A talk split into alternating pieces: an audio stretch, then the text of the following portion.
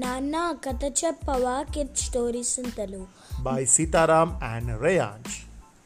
రేయాంష్, ఈరోజు తాతయ్య చెప్పిన కథలు విందాం. ఈ కథను రాసిన వారు కాశీ విశ్వనాథం పట్టరాయుడు గారు. మరి కథ ఏంటో విందామా? విందాం. కథ పేరు ఎవరు గొప్ప. తాతయ్య తాతయ్య మా కథ చెప్పవా, మీరు బుద్ధిగా ఉంటేనే చెప్తాను రా, నేనెప్పుడు బుద్ధే అంది రేష్మి. అవును, నీది డిఓజీ బుద్ధి అంది లత ఎద్దేవా చేస్తూ. ఏం కాదు, నాది జీఓడి బుద్ధి. డిఓజీ అంటే ఏంటి? డాగ్. జీఓడి అంటే ఏంటి? గాడ్ అని గడుసుగా సమాధానం చెప్పింది రేష్మి. నేను పెద్దయ్యాక డాక్టర్ని అవుతా అంది రేష్మి. నేను పోలీసుని అవుతా అంది లత. నేను లేకపోతే రోగాలతో ప్రజలు చచ్చిపోతారు, అందుకే నేనే గొప్ప అంది రేష్మి. ఇక నేను లేకపోతే అశాంతి పెరిగిపోతుంది, అందుకే నేనే గొప్ప అంది లత. కాదు, నేనే గొప్ప అంది రేష్మి. చెప్పు తాతయ్య, ఎవరు గొప్ప అని అడిగింది లత. చెవులు పోతున్నాయిరా, అంత గట్టిగా అరవకండ్రా, ఆపండ్రా మీ వాదన, మీరు నిశ్శబ్దంగా ఉంటే ఎవరు గొప్పో చెబుతాను అన్నాడు తాతయ్య. సరే తాతయ్య అన్నారు పిల్లలు. తాతయ్య కథ చెప్పడం మొదలుపెట్టాడు. అనగా అనగా ఒక పెద్ద అడవి. ఆ అడవిలో పావురం, చీమ, ఏనుగు స్నేహితులు. అవి కలిసిమెలిసి జీవించేవి. రుచికరంగా వండడంలో పావురానిది అందవేసిన చెయ్యి, అంటే చాలా బాగా రుచికరంగా వండుతుంది పావురం. చీమ ఆహార పదార్థాలు సేకరించడంలో ఎంతో నేర్పరి. ఇక కట్టెలు నీళ్లు తేవడం ఏనుగుకి వెన్నతో పెట్టిన విద్య. ఇలా ఒకరికి ఒకరు సహకరించుకుంటూ ఎవరి పనిని వారు సమర్థవంతంగా చేస్తూ కలిసిమెలిసి ఆనందంగా జీవిస్తున్నాయి. ఈ మిత్ర బృందాన్ని చూసి వనదేవత కూడా ఎంతో ఇష్టపడేది. అప్పుడప్పుడు మిగిలిన జంతువులను, పక్షులను విందుకు ఆహ్వానించేది ఈ మిత్ర బృందం. కొన్ని రోజులకు వీరిని చూసి ఎలాగైనా వారి స్నేహాన్ని విడగొట్టాలనుకుంది మన జిత్తుల మారిన అక్క. వారి మధ్య చిచ్చు పెట్టడానికి ఒక ప్లాన్ వేసింది.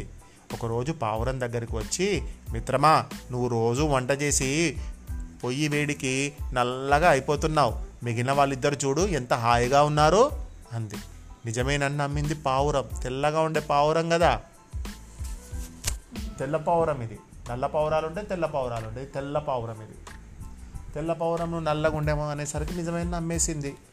అదేవిధంగా చీమ దగ్గరికి వెళ్ళి, నువ్వు బరువులు మొయ్యలేక నీరసించిపోతున్నావు, మిగిలిన వారిద్దరికీ పెద్దగా పని లేదు, వాళ్ళు నిన్ను మోసం చేస్తున్నారు అని చెప్పింది.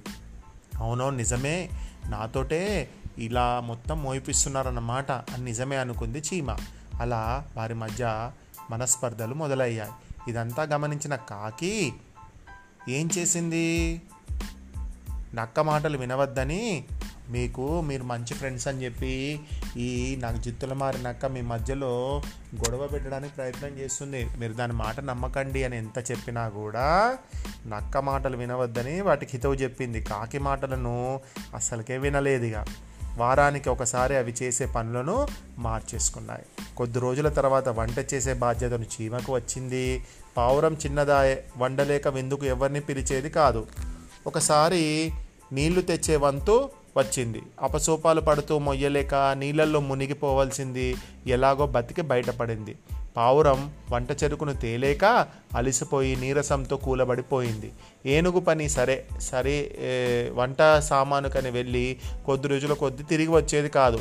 అంతవరకు పావురం, చీమ పస్తులుండేవి. అంటే ఎవరు చేయాల్సిన పని వాళ్ళు చేసుకుంటూ ఉంటే ఎంత హ్యాపీగా ఉండేవాళ్ళు.